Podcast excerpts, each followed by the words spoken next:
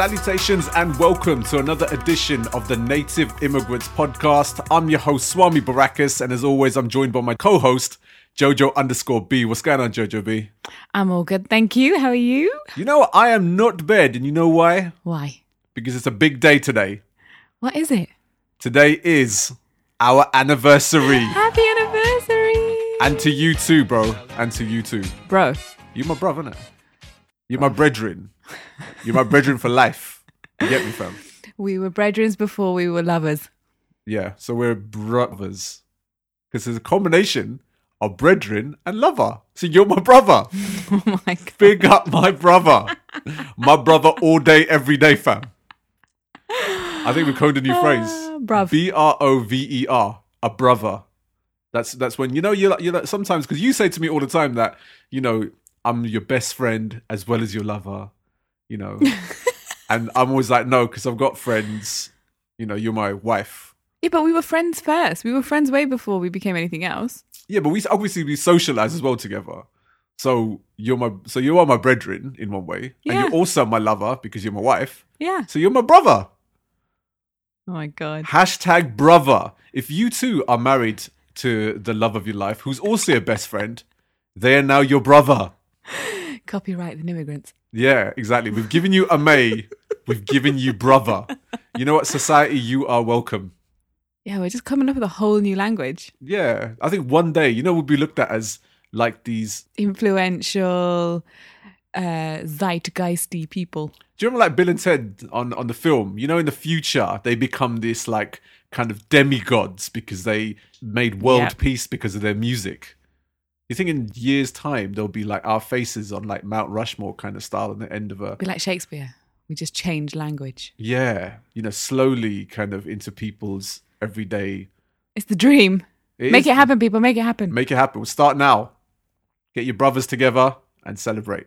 So, brother, Brother man, today is our anniversary. We've Yeah. actually dropped the show on our anniversary how day. many years is it, love? It is four years. Well remembered. Four years of pain. Do you know why he remembers? Because when we got married, the World Cup started. World Cup did and now start. it's World Cup year, so he knows it's four years. That's why he knows. So all those people who are also having their weddings during this year will also go through the same grief that I did. You know, having to share my inverted commas special occasion with a tournament that I watch religiously every four years as well. But FIFA did us a favor during our wedding. Did they? Yeah, they shifted the England match, remember? Because Oh it was meant God. to be during like our reception, Yeah. and they shifted it to the night before. Yeah. Thank you. No, FIFA just knows, isn't it? They know. knew. They know. Yep. They know. Uh, so we yeah we, they, we lucked out that way because we got a chance to watch the England game and also have our reception the next day. Um, but today's show, if you listen to last week's show, listeners, We hope you did. yeah, you'll have heard uh, the first half of our wedding journey. You know, The road to getting married. yeah, the road to getting married in general, but also the road that we took uh, in the steps of getting married. Um, so thank you to everyone that listened to the show last week. I want to big up every week. Adadappadan is a, a an ardent listener of ours, and he listens every single week, and he gives me feedback every single week. He's Extremely brilliant. positive. Yeah. Thank you so much, Adadappadan. Without fail, he always says, amazing show, loved it. And he talks about all the specific parts of the show that really interested him, that he really enjoyed. You know, that's what we love. You know, we want interaction, we want discussion, and we love our loyal listenership. Thank you very much. And he's a very loyal listener. So big up Adadappadan. But you know what? There's so much that we can talk about, about things that are happening this week and stuff that we've been up to. But you know what? This is going to be a bumper pack show because we're really going to focus on everything that went down during our wedding. yeah, because it's wedding season as well. And plus, it's wedding season, so All our invites are in. all our invites are in. Yes, indeed. We went from no weddings to five weddings Within in the this within Short this, space of time. yeah within the space of like a week. Yeah, it's crazy. It's mental. Yeah, give us a bit more of a notice as well, people. You know, we had that plans that we had to shift around for people. I know. You know, no courtesy in it. I know, but what can you do? Eh? You're they, they're all Asians, so obviously your organization and all that kind of shit means nothing.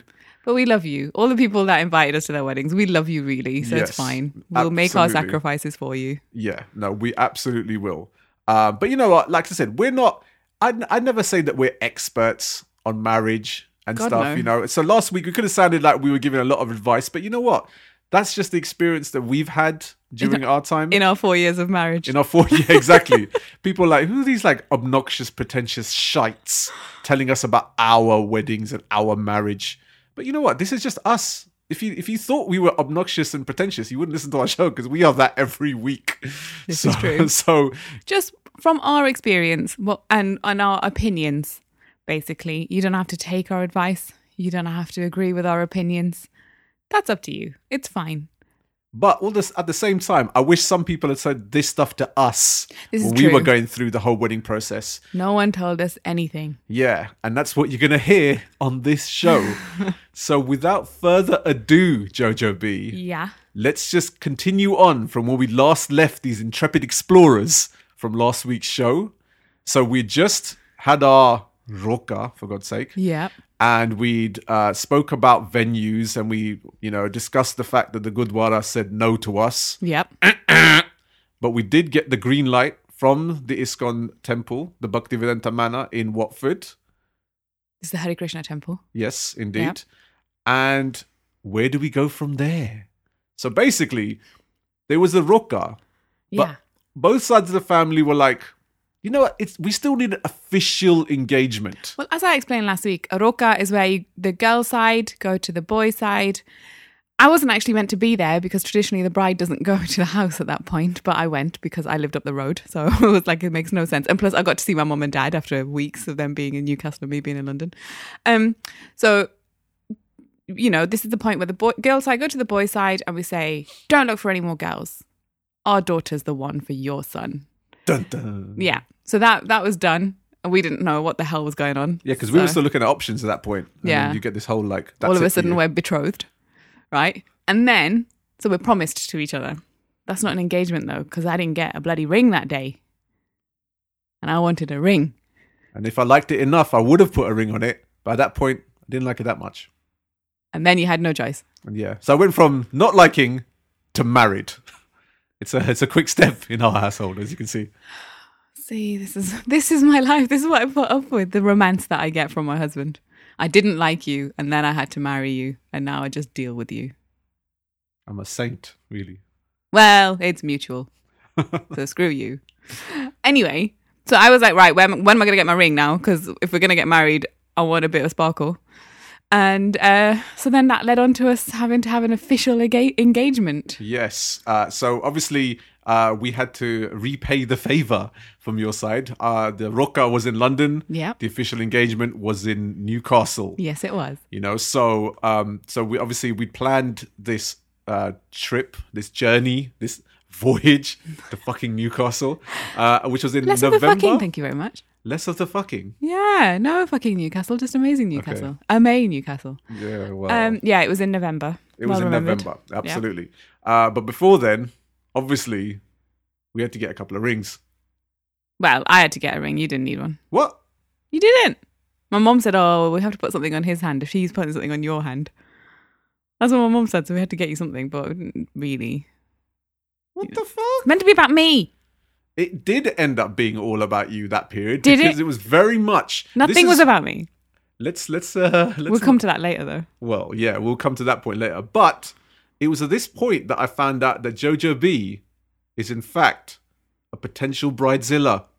Because it because all of a sudden it did all become about Jojo B. I want this kind of ring. This is the kind of stone that I want. I want this color of ring. I'm not expecting anything less. I don't No, want anything listen, less. yeah, you're making me sound like some kind of gold digger, and I am not that. I was perfectly reasonable. You wouldn't be with me if you were a gold digger. I'm telling you that now. exactly. So I was perfectly reasonable. I was like, I don't want a ring that's going to cost like ten thousand pound, and I'm going to be scared to wear at the house. So number one, I was like a reasonable budget. We've got a life to live after this. Mm-hmm. I just want something that looks nice. Number two, I like diamonds. I really do, but I prefer coloured stones. So that was one thing that I wanted. I just wanted something that stood out a little bit. So that's what I asked for. Mm-hmm. And then number three, I was like, should I just come with you so that it makes life easier? Yeah, because no doubt I would have gone because we've already been through this, and the kind of choices and the tastes that I had and rings that I would have potentially looked at, you vetoed all of them. So it's they were lucky. all lovely, but they're like I just have a specific type of taste. Exactly. It's not an expensive taste. It's just like slightly quirky. That's all. So because of that, I thought, you know what? Just to make sure that there's no issues later on, let's just do this process together and go look at the rings together. Yeah. And so that way there's no choppers at the end of it. And to be honest, I'm a brilliant fiance at that time, wife now. I I found I, I sourced the person that would be able to provide the type of stone that I wanted. And Well, stuff. okay, let's let's get to that first because um, not only does Jojo B have a very quirky taste, she's got a very specific taste and a very rare taste. can't help it. So what she was after, she was after a sapphire, Mm-hmm. but she was after a purple sapphire. Yes, I was. Now, for those who don't know, purple sapphires aren't that easy to come by. Yeah, you won't find them in like a lot of jewelry shops. I mean, even so, we went to Hatton Garden to get ours, and even on some of the in some of the shops in Hatton Garden, they were like purple sapphires aren't a thing; they don't exist. Yeah. I was like, how are you jewelers? How do you run a business without knowing, without knowing that other stones than diamonds and emeralds and normal sapphires exist? Yeah. And we came across some people who knew their shit. Ta-da! I have the ring that I want today. Yeah. I remember on that day, we actually found two places that did purple sapphires, two different rings from two different places. Next And door to each other. that well. were literally next door to each other, and both of them were amazing rings. And we were going between the two places, like literally bargaining off against loved, each other. I love both of those rings, and I would have happily have had the other one to the one that I've got now, and I wouldn't have any regrets either. I don't have any regrets with the one that I've got. They were both gorgeous. People, can I just say, do not be afraid to haggle. Absolutely. We haggled the shit out of that, and I got the price down by about, I think it was about a thousand pound in the end. yeah. Somewhere absolutely. near that. I can't remember. It's a few hundred quid at least. We got that price down. I am not too proud to say that I haggled for, for that engagement ring. Just remember, people, you know, like Hatton Garden and any of these jewelry shops where there's a number of different jewelers along the same street, hmm. they're very, very competitive. And because of that, they're trying to get your business. Everyone's out for rings, everyone's out to buy something there. Just be in a position where really they need your business, you don't need theirs. Yeah, and also don't be like, oh, well, my ring costs this much because the cost doesn't mean anything. Yeah. What you want is quality. Yeah. And quality for the lowest price is the best thing that you can get. And especially if you're going to buy stones, know your stones as well. Know the values oh, of Oh, yeah, some of these your, stones. Do your research. Even on diamonds, you've got to know about cut, clarity, and all that other stuff. I didn't know about any of this bakwas. I'm not even gonna lie. Now I feel like I can just open up my own jewelers and make it Mate, it. I was I was so looking into doing a gemology course that I could like sell gemstones because that would make me so happy. It'd make us very rich too. Yeah, But we found the right stone. Yeah. We found the right ring. get insurance. Oh, and get insurance as well. Yeah. And also, you know, with rings and with everything in this whole wedding process, try not to break the bank because know your budget, know how much you can really spend on this because you've also got a number of different costs on the run up to the wedding and even more so after it. So just remember what you can allow yourself to budget for a specific purpose, i.e., the ring. And try not to go crazy over it. If you if you're with a girl that's saying I want a 15 grand ring, and that's your entire budget of everything up to the wedding, she might not be the right person for you. Well, she might be. You just might have to tell her that she has to manage her expectations. Like we knew that we had the wedding to pay for, honeymoon, and then after that we wanted to buy property. So Yeah. we knew that there's no point in me buying a ten thousand pound ring if that means we're gonna get a shitty property at the end of it. I'd rather have a home that I can live in that I like. I like being in, which is Yeah. what I have now. Yeah. So you just have to kind of be sensible, be realistic. That's all I would say. But you know, you don't have to compromise on what you get in the end because if you do shop around and you do haggle a little bit, you can get exactly what you want, like I did. Yeah, absolutely. You know, and like I said, like prioritize things. You know, if your whole thing is having an amazing wedding and and going all out for the wedding, and then you're going to end up, you know, staying with your parents, then fine. You know, we were in the process of looking for a property at the same time as organizing a wedding. So our priorities were very much making sure that we could afford a deposit towards a property uh, without breaking the bank for our wedding as well. As well at the same time, you know. So think about your costs. Think about what needs to be prioritized and be sensible. Can I also say about us getting engaged? We did it the traditional way with the families. So you lot came up to our house in Newcastle Um, we didn't have a big engagement party. We just did it at home because I just wanted it to be kind of family, family affair. friends, yeah, yeah. it was really intimate. It was lovely. Um, um, but that does mean it kind of takes the surprise element out of it, which had already been taken away by our mums anyway. Really, to be fair, but also it takes away the kind of sl- the romantic side of it slightly. Yes. So I know you think that I still harbour some kind of um what's the word? Regret or whatever. Bitterness. Yeah, that's the word. I don't. I really don't. But I didn't get a proposal.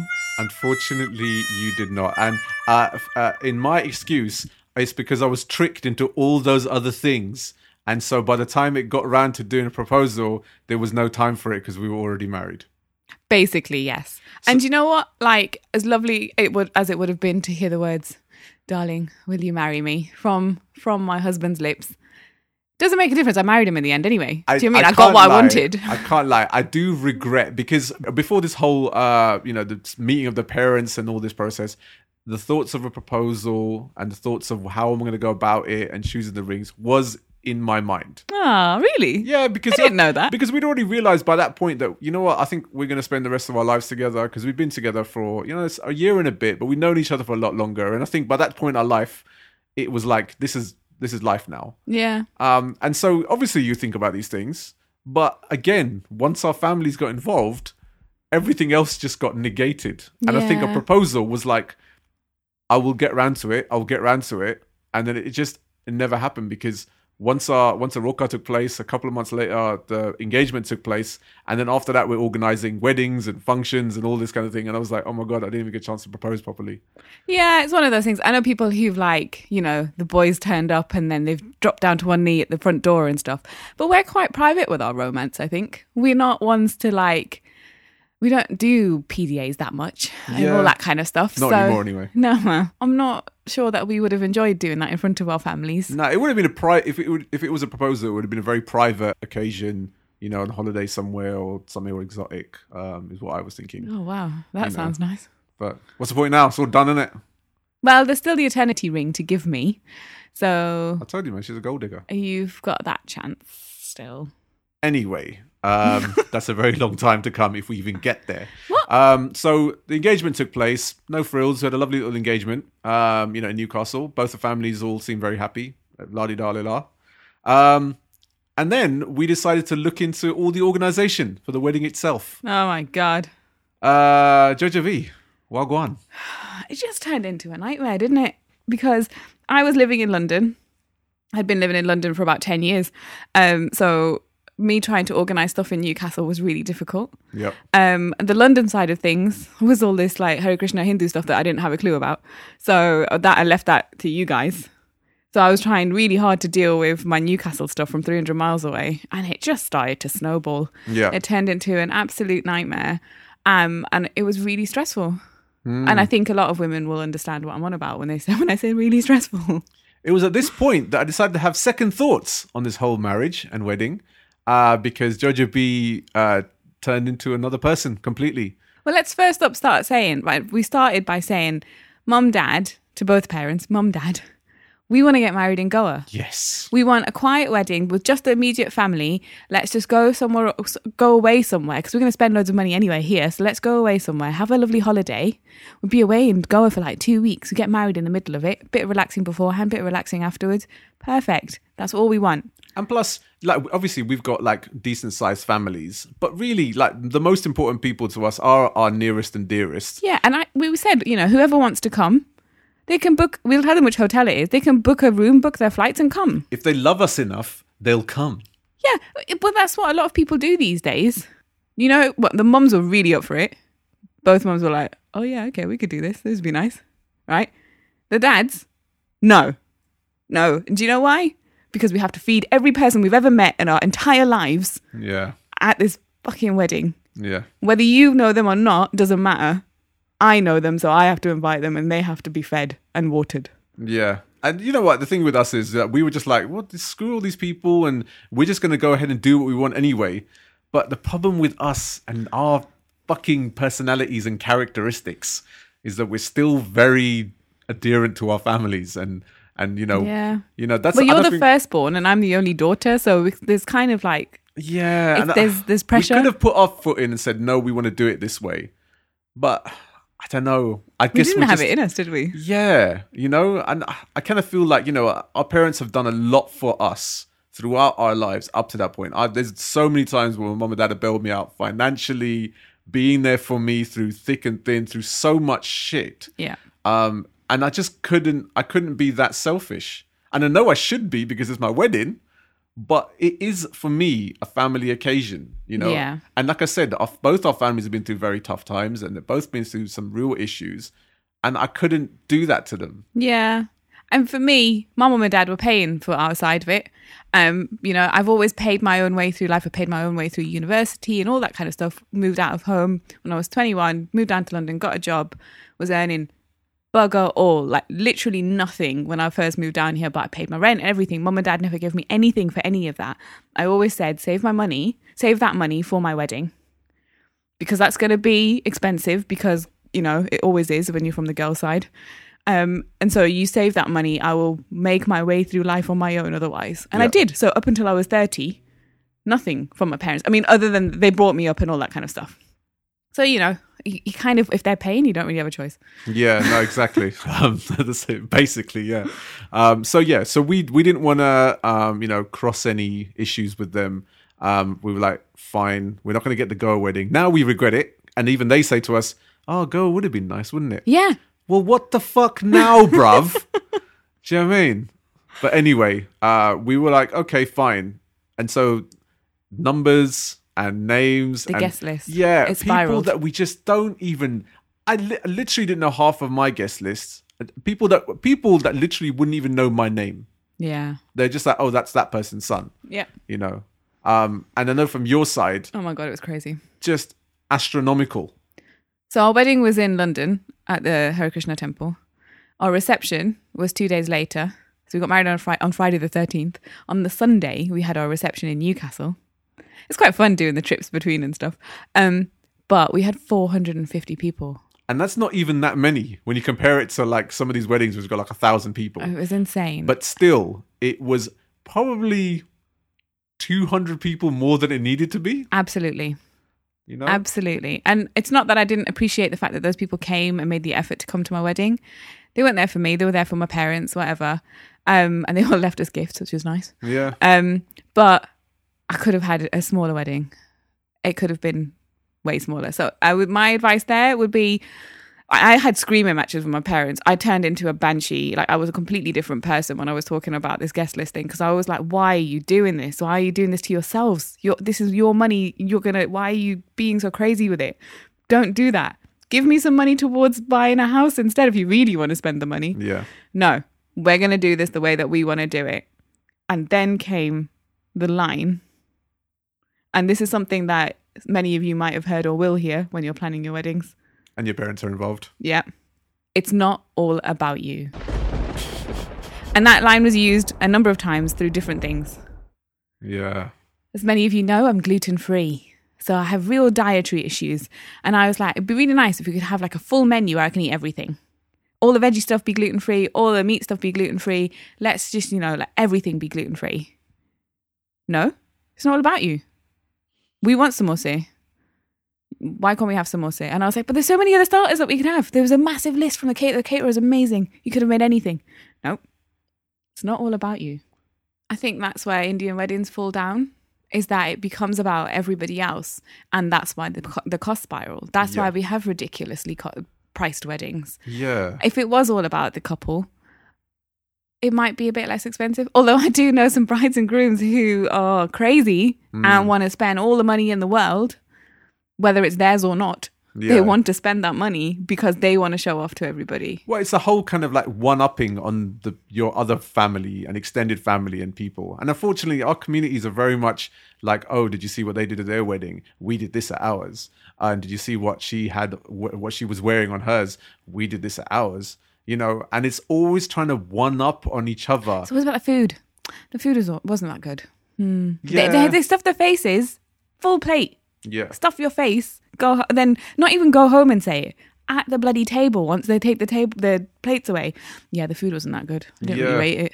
Yeah, didn't really like Did it. you see the venue? Oh, they didn't have all, you know, there was no pyros, or the DJ was kind of meh, or like you know the what they were wearing. Look at what they were wearing. They didn't have a sparkling dance floor. None of it fucking matters. And again, you know, like people, like okay, I'm not extremely well off. Neither is Jojo B. Neither are our families. No. You know, we stick to what we can afford, and then really our main objective was to make sure we had enough of a deposit for a property in London, and that's not cheap. And so we're not going to break the bank for a wedding, and then live in a shed by the time we come back to London. Yeah. If you've got the money and you want to do it, go for it. We're not judging anybody who decides to do it. But what we're saying is if you come from a more modest background like we do, Yeah, then just be sensible. exactly. You know, like don't don't don't kill your parents and don't kill yourself. Yeah, and don't over invite loads and loads of people because all these people cost, the, you know, the price per head of all the dinner and the costs of food, that all factors in. And you're overspending on loads of people, of which some of whom don't even turn up. And then you factor them in in the costs anyway, because uh, Asians just don't do RSVPs. And so, you know, by the end of it, you're fucked financially and you're still paying that stuff off after like 10, 15 years. You know, that's not what marriage or a wedding is about, surely. So, you know, it was a, an entire nightmare in terms of organization with numbers and with the people we invite and how we were going to go through the logistics of a London wedding and a Newcastle reception. But There's also, can I just interject there, darling? There will also be with the guest list family politics. absolutely. Hundred percent family politics will happen. Whether you come from a happy family or a you know a family where things don't go so well between people, it doesn't matter. There will always be family politics. Be prepared for it. You can't get away from it. Just deal with it though. Breathe. Let it go. Well, we'll be discussing family politics and the actual wedding day after this short break.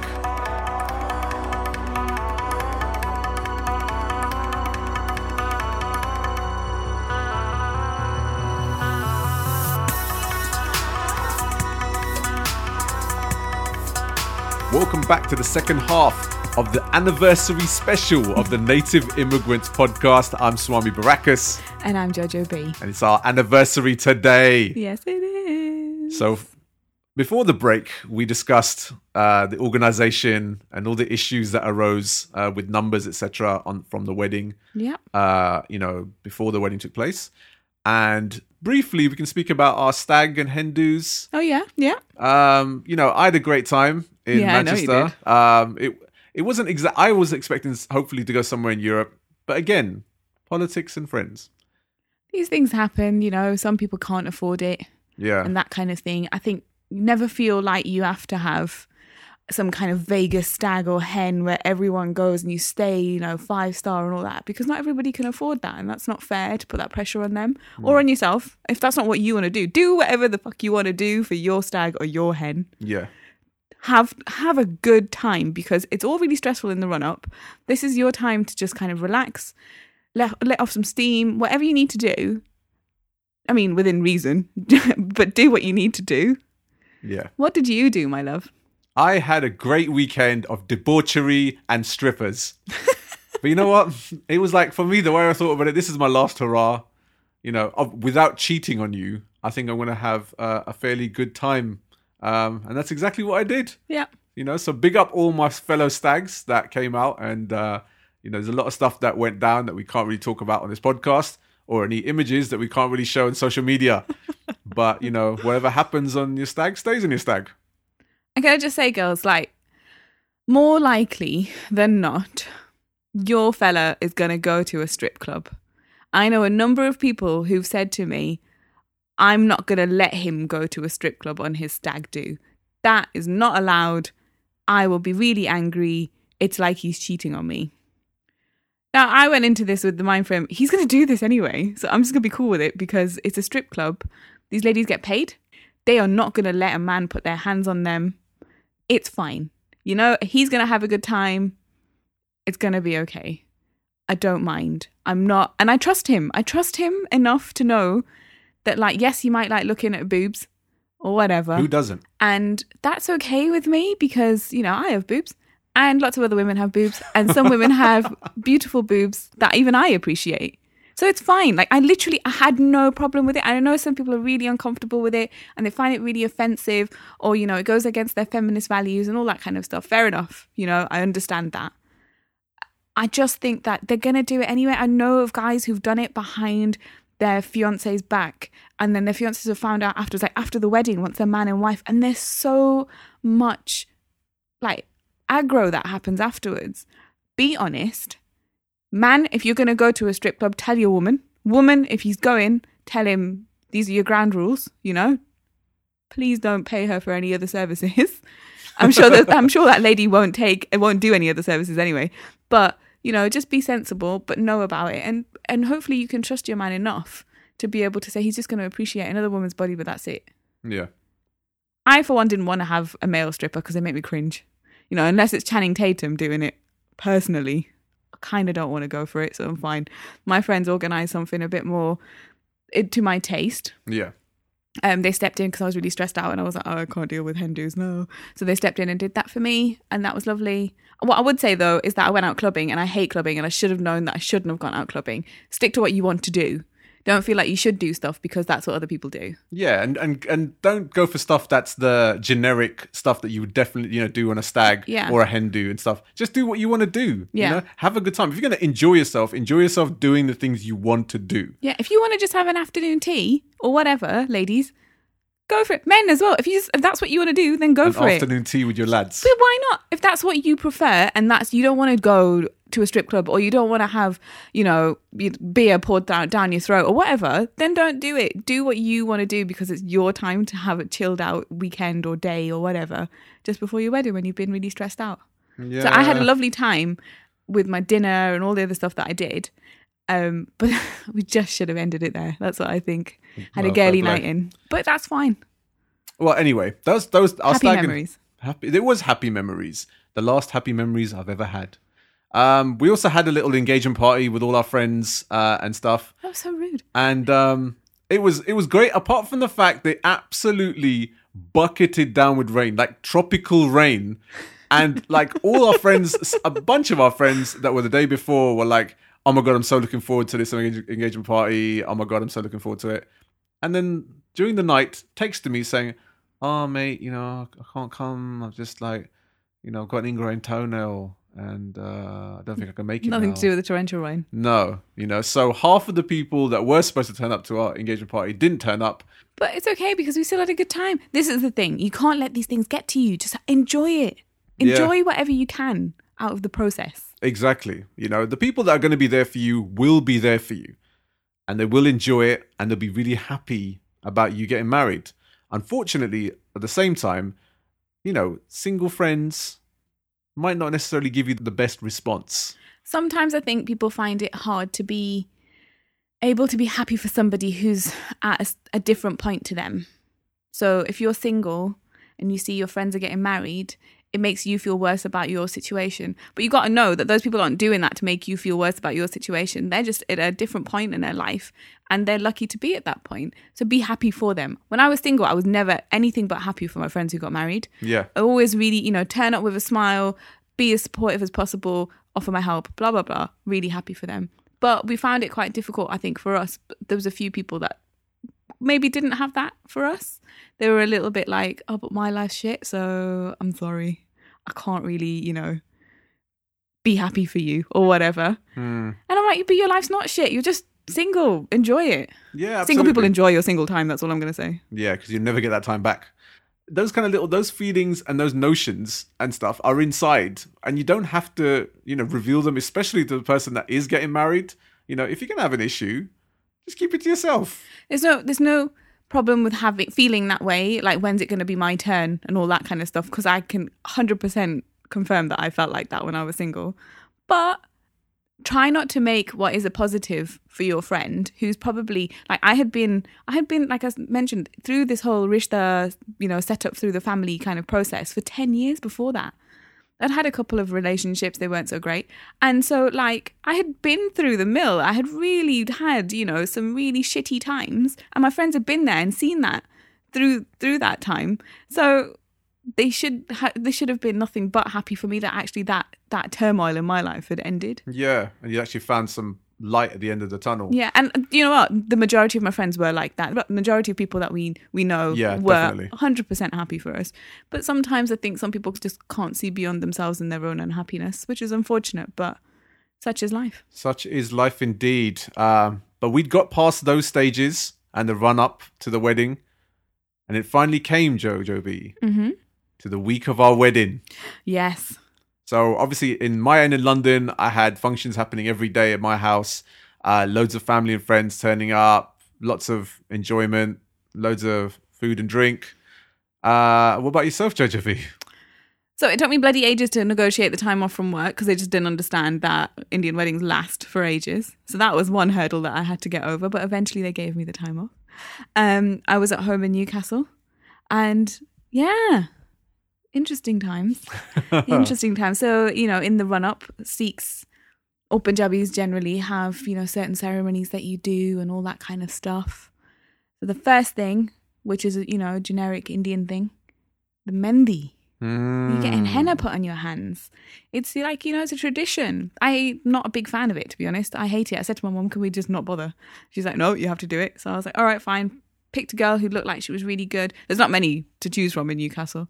So I picked the, not the top expensive one, which I, who I really wish I had got. Got the next one down from her. And um, she didn't turn up. Oops. Yeah, she and I was like, I text her and I was like, "Where are you?" And she's like, "Oh no, I'm supposed to come tomorrow." And I was like, "No, you're supposed to come today. We arranged today. This is the date. We said today." She's like, "Oh no, I thought that was tomorrow." Okay, I'll come tomorrow. First thing, I promise. I was like, "All right, fine. She's gonna come tomorrow. It's fine. I can deal with this." Tomorrow comes. She texts me, "Oh, I'm sorry. I'm in hospital now. I've got some kidney problems, um, so I can't come." And I was like, okay, I'm really sorry about your health problems and stuff, but is there someone else you're going to send? Because it's a business and I'm getting married in like two days. No, nothing, nothing. No one came. oh dear.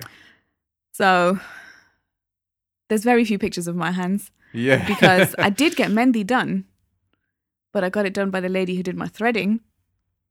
And she, not so good. no, it was almost akin to if a five-year-old had done some mehndi on your hands. My my niece at the time was four. She could have done it, it much better. Yeah. Respect to your threading lady, but I don't think uh, mehndi was her forte.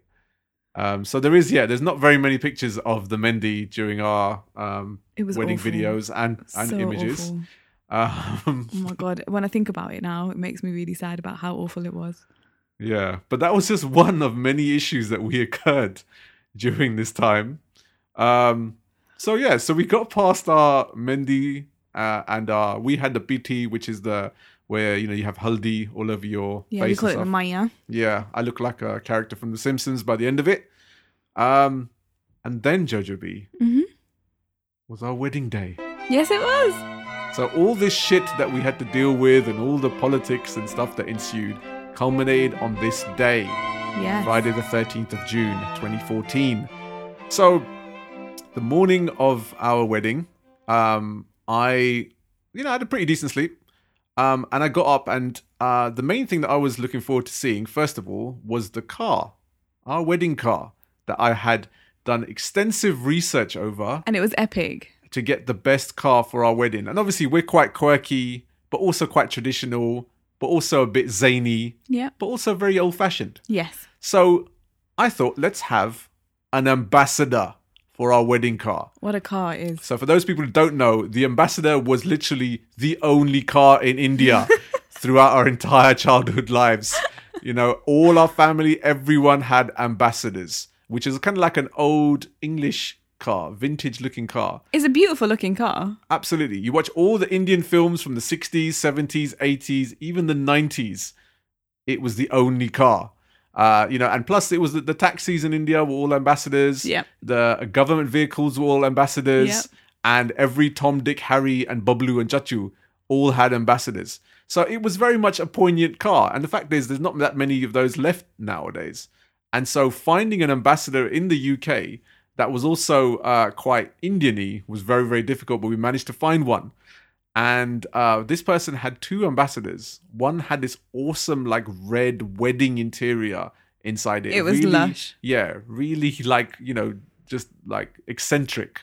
Um, and, but you also had this kind of white interior, which was kind of like quite nice, but yeah, meh. Um, so, but I said, yep, we want the red one. And he was like, absolutely no problem at all. Day of the wedding, the ambassador shows up. It's the white interior one. It's not the one we ordered. And so I ran downstairs. We're like, what the fuck? This is not the one we ordered. What the fuck? He's not very good when things go wrong at the last minute, by the way, people.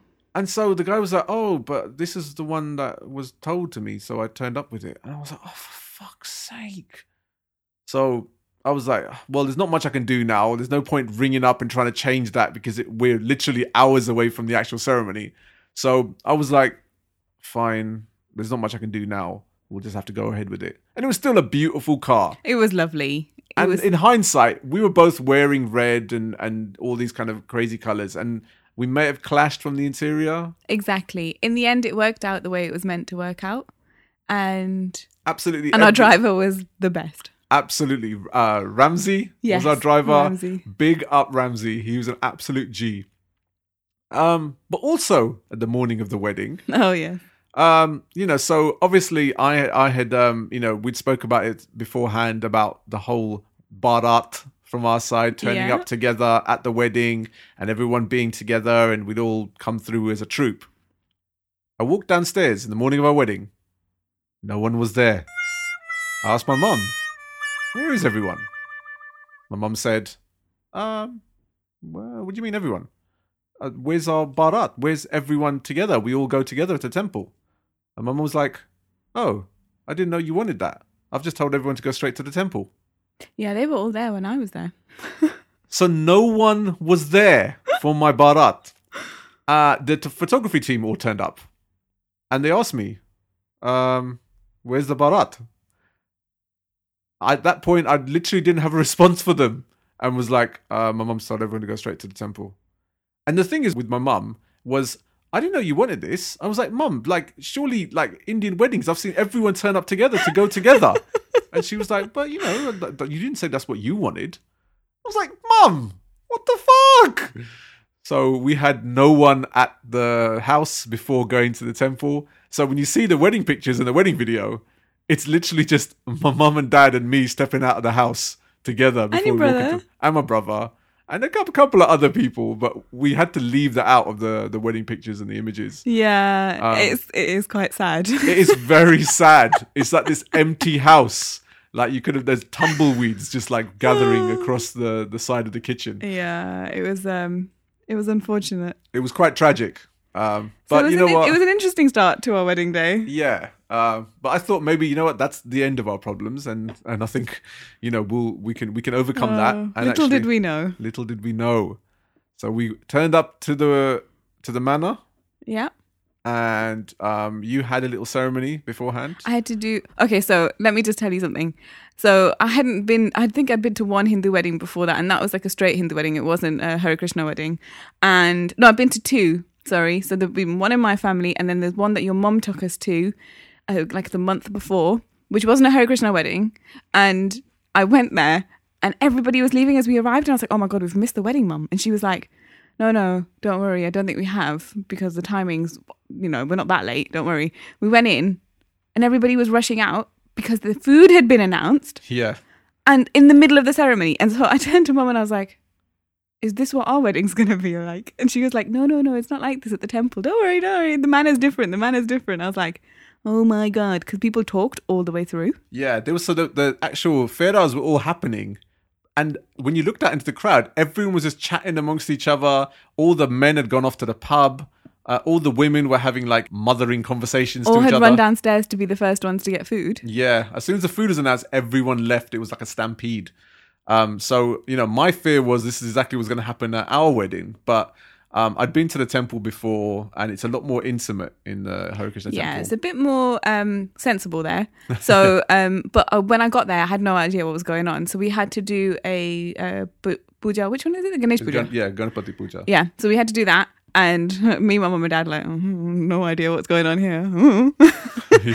but thankfully, our priest was amazing, and he talked us through it all, and like it was really lovely. Yeah. Big up Anirudh, who was the priest on that day. And, you know, I've got this thing with wedding priests. Um, you know, because in that wedding that we went to the month before was quite similar to a lot of wedding priests we've seen in the ba- in in the past that I've seen in the past, where they end up taking over.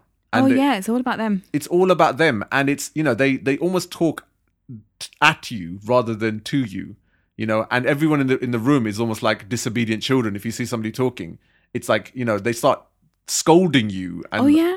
I've seen these guys start shouting at people in the Yeah. audience for talking, Yep. and then like lecturing them about what marriage is and like how dare you when, during this whole process. And it's like it can be quite awkward. Fair enough, you shouldn't be talking, but it's not. It doesn't end up becoming a one man show, which is what it ends up being with some of these guys. Yeah. You know, and so I was just I was extremely hesitant at having anyone like that for my wedding. I just wanted someone that was going to explain the process to the people in the audience, especially because half of the family will be Sikh and they will be Punjabi, so won't know what a Hindu wedding process is like sometimes. And just to explain to them, you know, in literally in layman's terms, what's going on, and it'll enable them to enjoy the occasion that much more. Because I had, I had no briefing beforehand to explain what everything was, so I just had to go along with it as he was telling me. Yeah, And so he kind of explained what to do at this puja, so did it. And then I got I got left to sit in that room. And my mum and dad were like, you know, all our side have turned up now. The coaches have turned up, so we've got to go. So I sat there on my own. in a box. Yeah, my bridesmaids nowhere to be found. I was like, oh, they're stealing shoes. It's fine. No, they weren't stealing shoes. They weren't stealing shoes. They didn't steal the shoes. Yeah, your bridesmaids and your entire side of the family were pathetic. They were terrible. They really let me down in that sense, and I was very disappointed with them because not only were they not keeping me company, and they weren't they weren't stealing your shoes. So I don't know what the fuck they were doing. Absolutely not. We made sure we did a military style position to make sure that our uh, the shoes, the groom's shoes, uh, which um, if you know about Indian traditions in weddings, you steal the shoes from the groom's side, and they have to give you money to get the shoes back. It's like my my sisters, so like my cousins or my friends or whatever, would steal his shoes and hold them for ransom so they could get some money out of him. Yeah. Not only did they not even attempt to do that, but the one time that they did, they asked one of my aunties, uh, "Do you know where these shoes are?" And so my auntie was like, "I ain't gonna fucking tell you that shit. I'm from the groom side." Pathetic, absolutely pathetic. Sorry, girls, but you were rubbish. Um, so then I found out about this afterwards. So I was like, well, where the hell were they? Why was I sitting on my own? I sat on my own in this room. No idea. And I was freaking out because I'm not one for wanting attention. I don't like people looking at me. I'm not, you know, I'm not going to stand on a stage and and love it. That's not my style.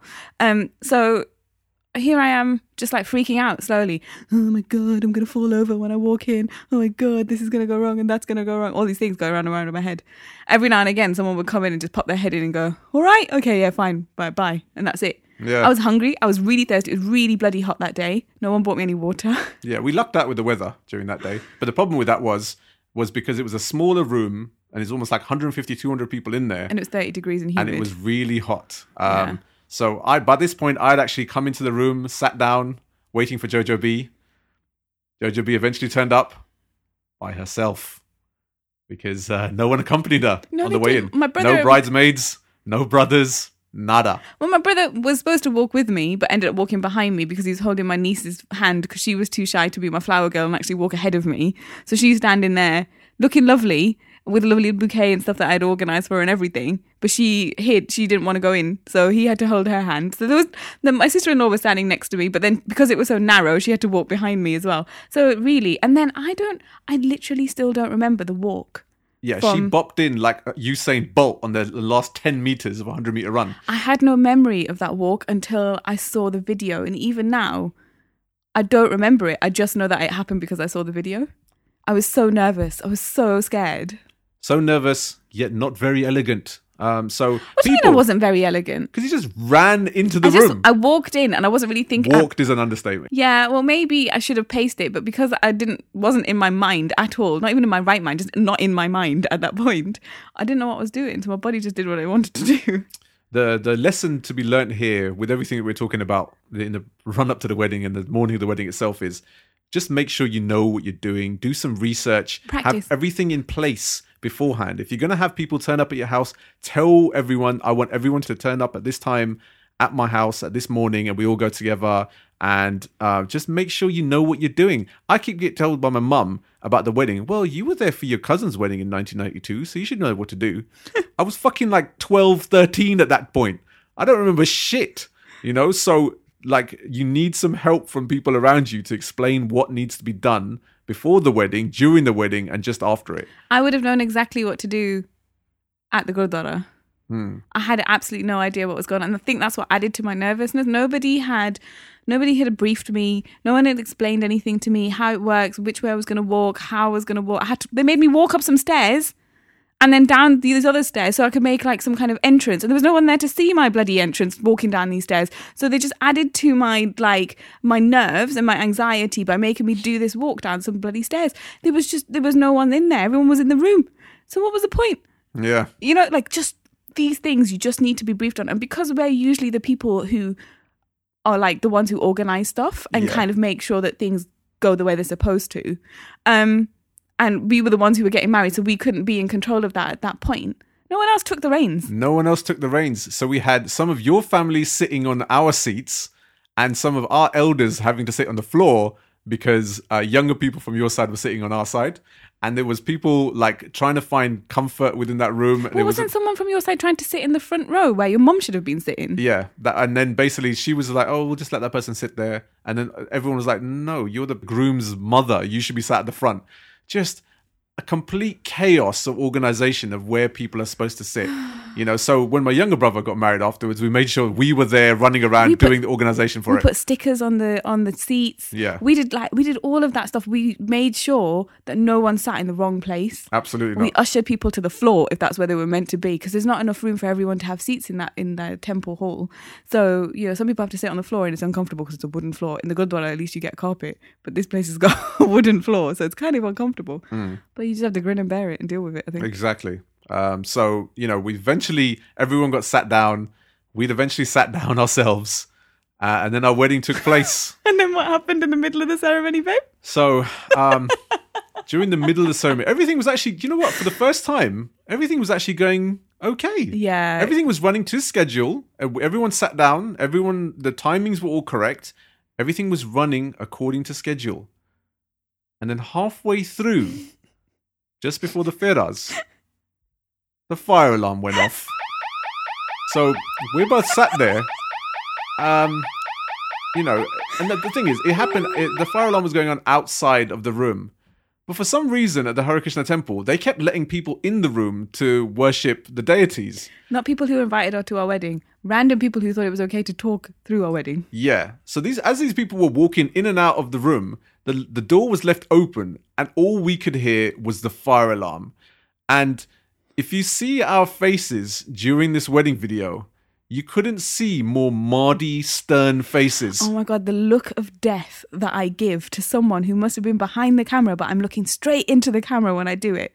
Just this fury that was inside of me dur- during my wedding ceremony. How dare somebody walk into my wedding ceremony, distract me from my lovely, happy day where I was marrying my love in front of all the people that I love, and someone walks in and leaves the door open while the bloody fire alarm's going off, and I just turn into pure anger. My Yeah. face is pure, pure anger. Yeah, there was a lot of rage, but we had to control it and keep it inside us. So all you could see, now. yeah, we can laugh about it now. And even then, we kind of thought, okay, the fire alarm's gone off, but hopefully, when the when we get the videos back, we won't get a chance to hear it, and it and, and it will act like nothing happened. And obviously, then we got the wedding videos back, and you can hear the fire alarm during the ceremony, and we're Oh, like, yeah. for fuck's sake.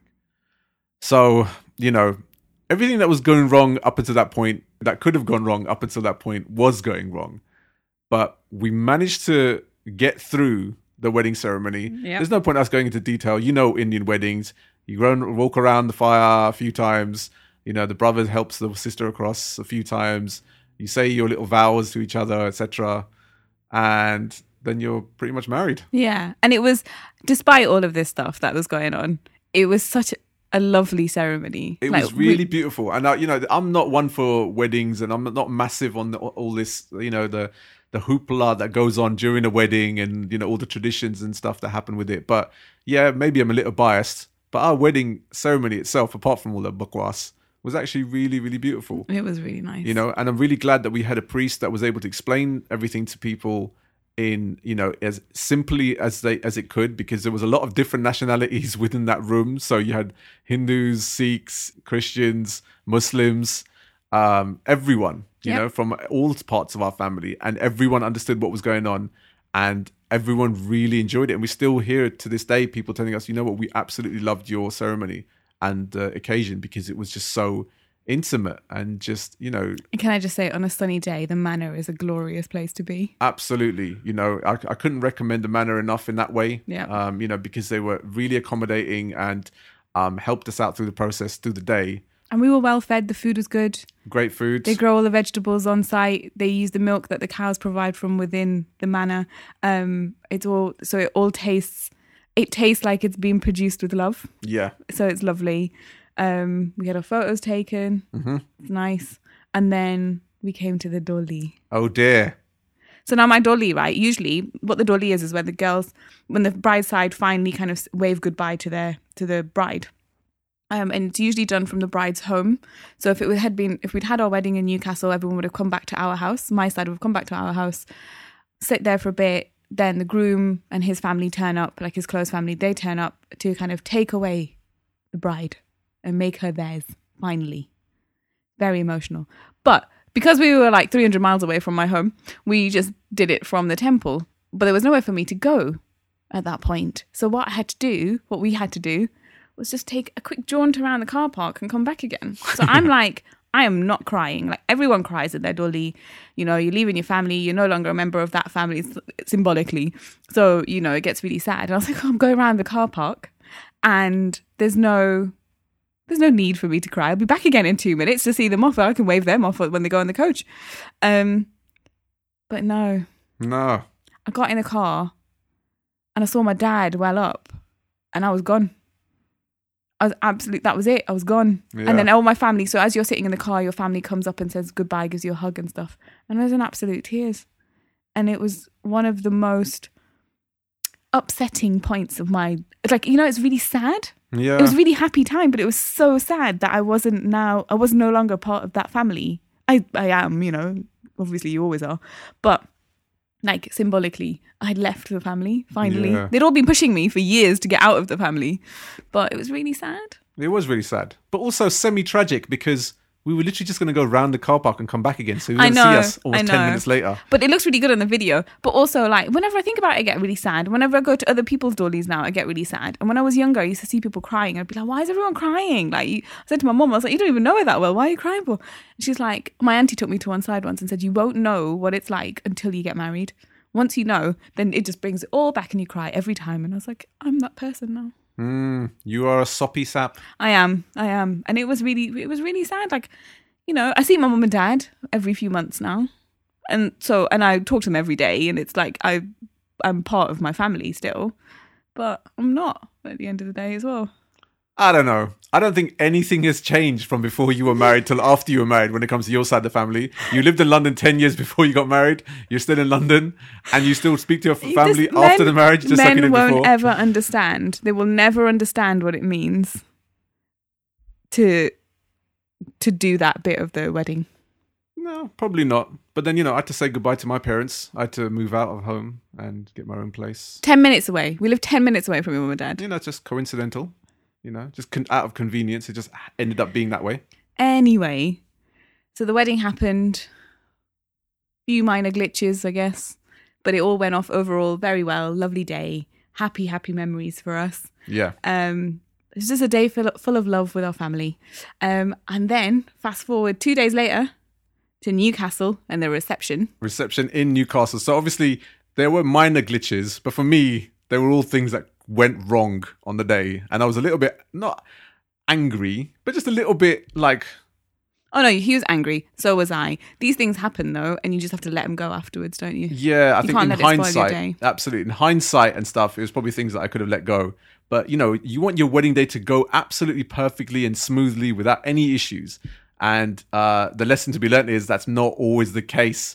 Things will go wrong on the day. I think it's very rarely the case. So just be prepared that things won't happen the way you want them to happen, Yeah, but they will happen. As long as the wedding happens, it's okay. yeah, exactly. As long as you're married at the end of it and not a massive fight between both sides, then I think it's all right on the night. Exactly. Uh, the reception took place two days later, Sunday, June the 15th, in Newcastle.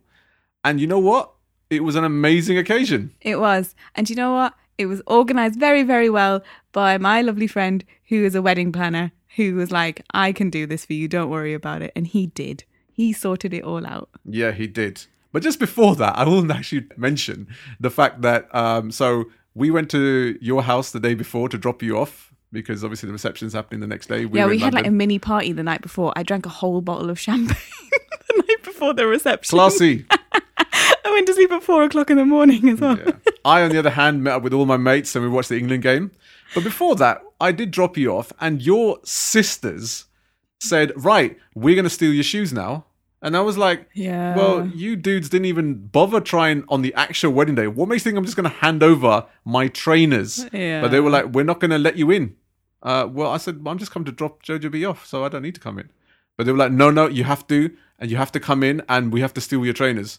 Do you know why that is? It's because the one cousin who knew what to do hadn't been able to make it to our wedding day because she's a nurse and had had to do her nursing duties.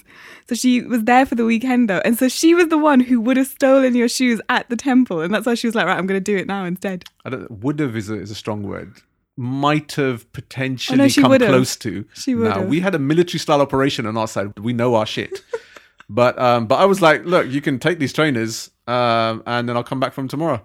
So they stole my trainers, and so I then ended up walking around in my socks through most of Newcastle that night. But I was like, meh, if this is the best you guys can offer, then I think I'll have a plain sailing of a marriage. Um, so the reception happened the next day, and an amazing occasion. It was really fun. And you know what? It was with all the stuff that was going on up until the wedding and all the issues and family politics and the problems that happened on the day of the wedding. It just all culminated on this reception day. And the reception day wasn't without some faults. Things Oh, kind yeah. of went off schedule, and you know, like we had to add in this whole extra thing where you know you, people give you money, they give you like a sugar, and you sit there, and you then they give you money as you sit there on the stage. It lasted way longer than it should have done. Yeah. You know, and like, what can you do? It's just out of our control. But it did pay for the stamp duty for our house. So thank you very much, everyone. Exactly. Like those people were generous, generous enough to give us that much money that we were able to fulfill our stamp duty duties. Um, so that was fine in the end. Like things happen again. Like nothing goes to plan. Nothing Yeah. goes 100% to plan. My friend who's the wedding planner was like, like we really need to hurry this up now. And so he kind of got on top of things and sorted it out. Done. Yeah, absolutely. Um, and you know, it was a great occasion. We had dandiya on the reception dance floor to accommodate all the Gujarati side. We had loads of bhangra for all the Punjabi side, and it was great because you got two cultures coming together at this one place and all mixing just so awesomely. And I think that occasion was probably the probably the happiest day of my life. Oh, You know, up until Liverpool win the next European Cup, hopefully next season. But let's see. Fingers crossed, people. thanks for ruining it. Thanks. Um, but it was a, an awesome occasion. Fun times, happy memories. They bring a smile to my face when I think about them. Absolutely, you know, and it brings a smile to all our families' faces as well. Every time we w- rewatch the wedding video and look back at moments, and yeah, it's just it's it's an awesome time. And that's the thing with weddings and and those occasions is you know the memories you, have will last a lifetime, and you've always got them to cherish and to look back on.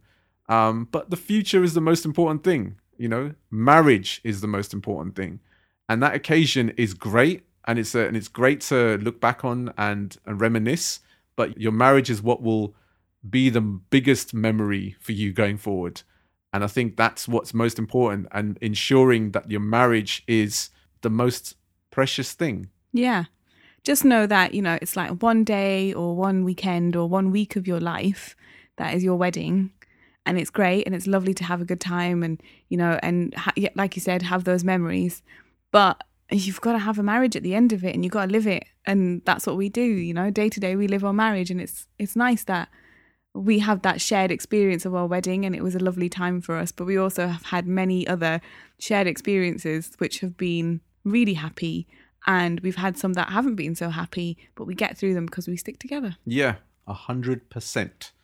Um, and I think that's where we'll end Yeah. This show, our anniversary show on the day of our anniversary. Happy anniversary. love. Happy anniversary to you too, brother. um, but just a couple of little points. Um, I want to say a big rest in peace shout to Swamimammy, who was one of my most loyal supporters, who passed away a year ago this week. And um, she was there for me from day one of my career, Swami Barakas, and always used to support everything I put out musically, radio appearances, festivals and gigs. She went to come see me at T in the Park in Scotland. Such a lovely lady. Absolutely amazing lady. It's been a year since she's passed away. And I think she would have loved this show, you know, and it's a shame she never She got a chance to listen to it because, She you know, she used to speak to both of us. She used to also uh, comment on your things on Yeah, Twitter and things as well So lovely. an amazing soul. And again, we talk about this show and, and culture. And, you know, she was a white lady from Scotland who absolutely loved British Asian music and its culture Yeah. And supported it throughout. And it's, uh, I, I still miss her. Um, and I'm still in touch with her family, her grandson Dan, who are messaging the other day, coming up to the anniversary of her passing.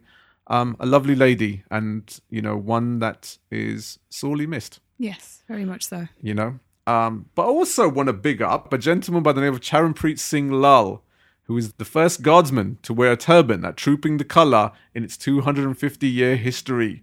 Big up. Big up Charanpreet Singh Lall. And a lot of people are like, oh, but why is he wearing a turban? He should be wearing bearskin like everybody else. Why do you have to kill a bear to wear a hat? Exactly. Why? There's thousands of bears. You know, it takes one bear for every hat. No way. It's no joke. It's Oh absolutely horrific. It's brutal. And, you know, this uniform and all these kind of things, when are we going to get over this kind of barbaric activity? Surely in this day and age they can just do faux fur that looks really convincingly like the good the real stuff. Absolutely. You know, why, why are they killing thousands of bears to accommodate? And they're not even using those in battle. These are just there for trooping the colour and just to protect the queen outside her regiments. Well, well done, Charanpreet. Yeah, big up Charanpreet. Um, you know, because you know we were talking about World War One and World War Two. Hundreds and thousands of Sikh soldiers all wore the turbans during that time. Yeah. You know, nothing changes today. You know, so big up Charanpreet Singh Lall, the first guardsman to wear a turban at Trooping the Colour. But anyway, that's the end of this week's show, our anniversary special. We will catch you again next week for more zaniness. So to all my brothers out there, big up yourselves. Mm-hmm. I'm Swami Barakas, And I'm Jojo B. and we'll see you next week, people. See ya. Peace.